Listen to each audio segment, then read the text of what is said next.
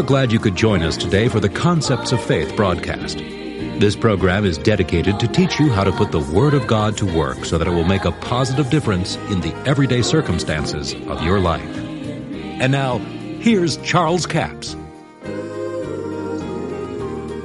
Jesus said the God kind of faith works by saying, believing, doubting not in the heart.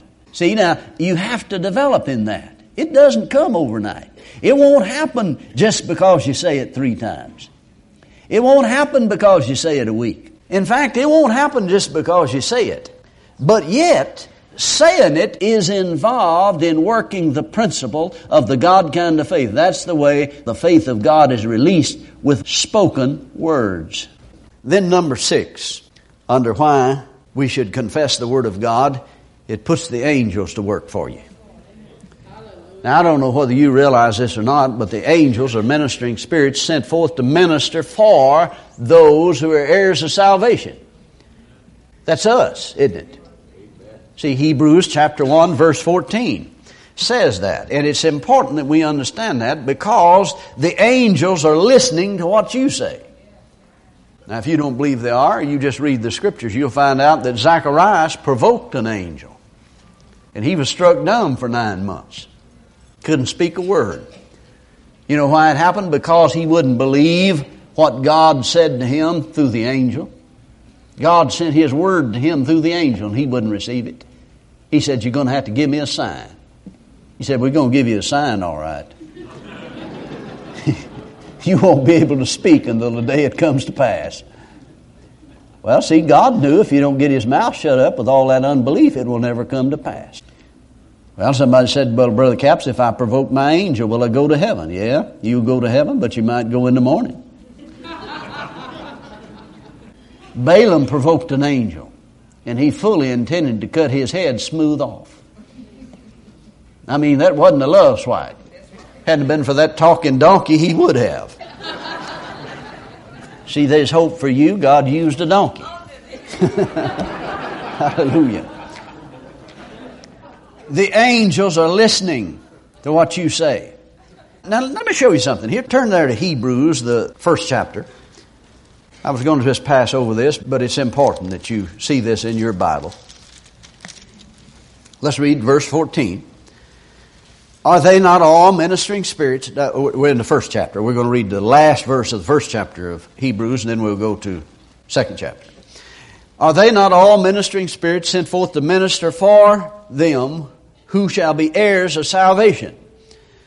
Therefore, we ought to give the more earnest heed to the things which we have heard, lest at any time we should let them slip. Well, what have we just heard? That the angels are ministering spirits to minister for, not to, for those who are heirs of salvation. See, when you go into a restaurant, a waitress ministers for you. She listens to what you say.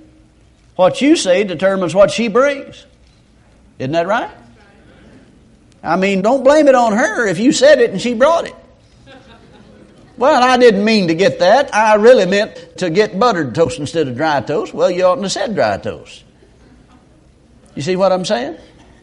There's people saying a lot of things they don't mean. Then they wonder why it happened. Now, understand, I'm not saying it happened just because you said it once. But now listen to what he says. Therefore, we ought to give the more earnest heed to the things which we have heard, lest at any time we should let them slip. For the word spoken by angels was steadfast, and every transgression receive a just recompense of reward. How shall we escape if we neglect so great a salvation? Now, here's where we'll probably depart from anything you've ever heard about this verse of Scripture. He is not talking about being born again here. In the context of this, of course, it could include that. He is talking about deliverance that comes by the ministry of angels. See, that's the whole context of it. He's not talking about salvation in the context here. I mean, just being saved. See, salvation means more than just being saved. It means deliverance, preservation, healing, and soundness. How shall we escape in this earth with all the wickedness that's going on in the earth? People shooting other people on the freeway. How do you know whether they like the way you're driving or not? I mean, how are you going to keep them from shooting you? I mean, people will cut your throat for 50 cents. Some of them would if it wasn't for your angel. How will we escape in this earth if we neglect so great a deliverance that comes by the ministry of angels. They did in the Old Testament. They did in the New Testament. They put Peter in jail and an angel let him out. But I want you to notice he was sleeping there. He wasn't worrying and fretting and crying and bawling and squalling. The angel had to kick him in the side to wake him up. And they're fixing to pull his head in the morning. Now, brother, he's resting in his faith, isn't he? And he got delivered. Well, now let's go to another passage of Scripture then. And Psalms 103. Let's look at verse 19 and 20. The Lord has prepared His throne in the heavens, and His kingdom ruleth over all. Bless the Lord, ye His angels, that excel in strength, that do His commandments. Now, what do the angels do? They do His commandments. Now, the word commandments here is used all through the Psalms as statutes, the Word of God. In other words, the angels look over, watch over the Word of God to see that it comes to pass. Now, the angels know what God has said. God has said that a man shall have whatsoever he saith, if he believe, if he doubt not in his heart, and if he believes what he's saying will come to pass, he shall have whatsoever he saith. It's the law of faith. That is the law of faith. It'll just happen that way. Now, you may wish to God it didn't, but it will. Eventually, it'll happen that way. That's why words are so important. Here he says, the angels excel in strength, and they hearken to the voice of God's Word. They do His commandments, hearkening unto the voice of God's Word. Well, now, this is the Word of God, isn't it? I mean, the things that are in this Bible in red, that's the things Jesus said. And Jesus said, I speak only that which I hear my Father say. So we know God said this, or Jesus wouldn't have said it. Now, let me show you something. We can put this Bible up to this microphone, and let's see what it says. I didn't hear a thing, did you? See, it has no voice, but it's the Word of God, isn't it? But you see, they hearken to the voice. Now, this word voice can be translated sound. They hearken to the sound of God's Word. In other words, you've got to give it voice. Now, if you study what God said concerning the children of Israel, He said they could not enter in because of their unbelief. The gospel was preached to us as well as unto them, but the word preached did not profit them, not being mixed with faith in them that heard it. In other words, they wouldn't give any sound to God's word. They knew what God said, but they wouldn't voice it. Now get a hold of this. When you say what God says, the angels hearken to the voice of the sound of God's word. I mean, you can wish to God that you'd be blessed financially and spiritually and just hope to God it'd come to pass. And you can pray that God will bless you financially. But if you're saying, dear God, I'll never get a good job. I always get laid off if I ever do get one. Nothing ever works for me. I guess it's not God's will for me to have anything. Your angels just heard you. And they're satisfied to let you rest in poverty. Doesn't make them any difference.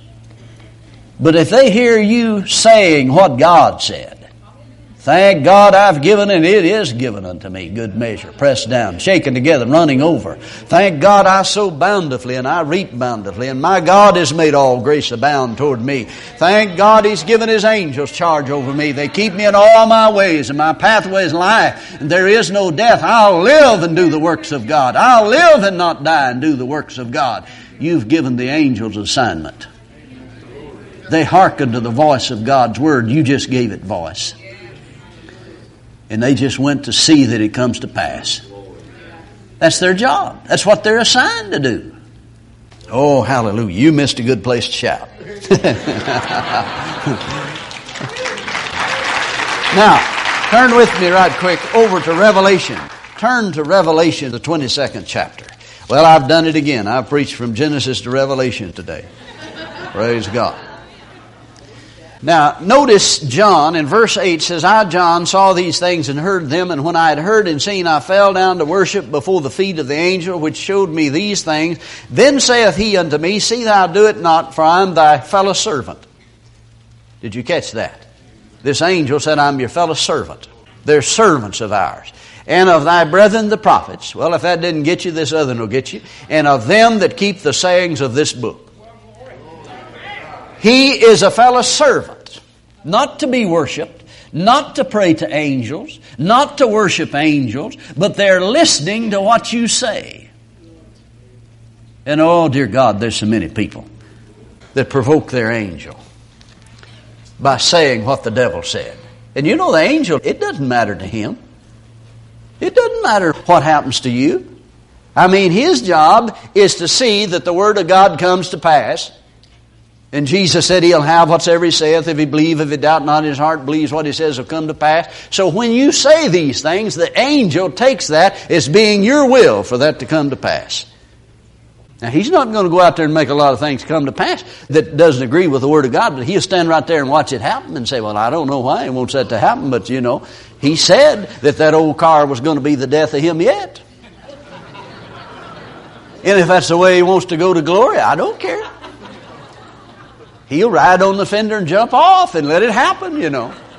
Let the drunk run the stoplight. Doesn't matter to him.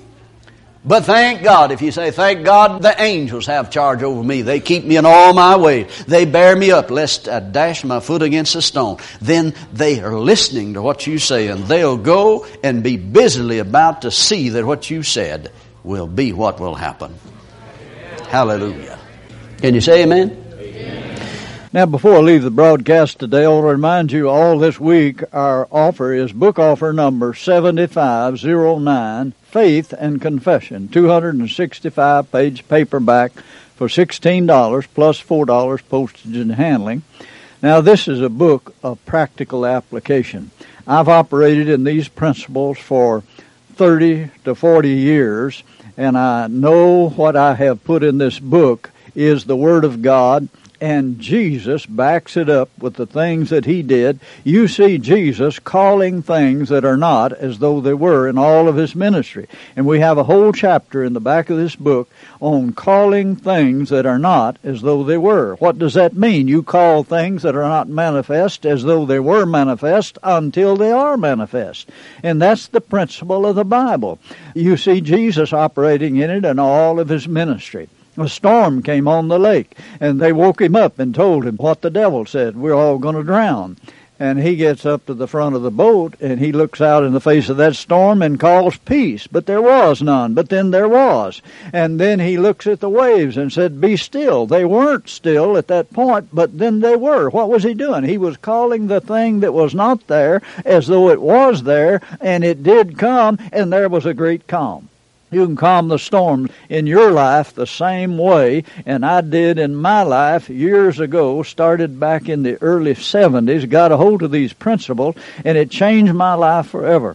And I'm telling you, the confession of God's Word, that means saying what God said in His Word about you regardless of your situation. I called abundance when I was so poor I couldn't hardly pay attention, and that's the truth. And I said, I have abundance and no lack, because I saw in the Word that that was the promise of God. I had given, it was given unto me, good measure, pressed down, shaken together. Well, I'd like to preach the whole book here, but I'll tell you, this book will change your life. It's a 265-page paperback, Faith and Confession.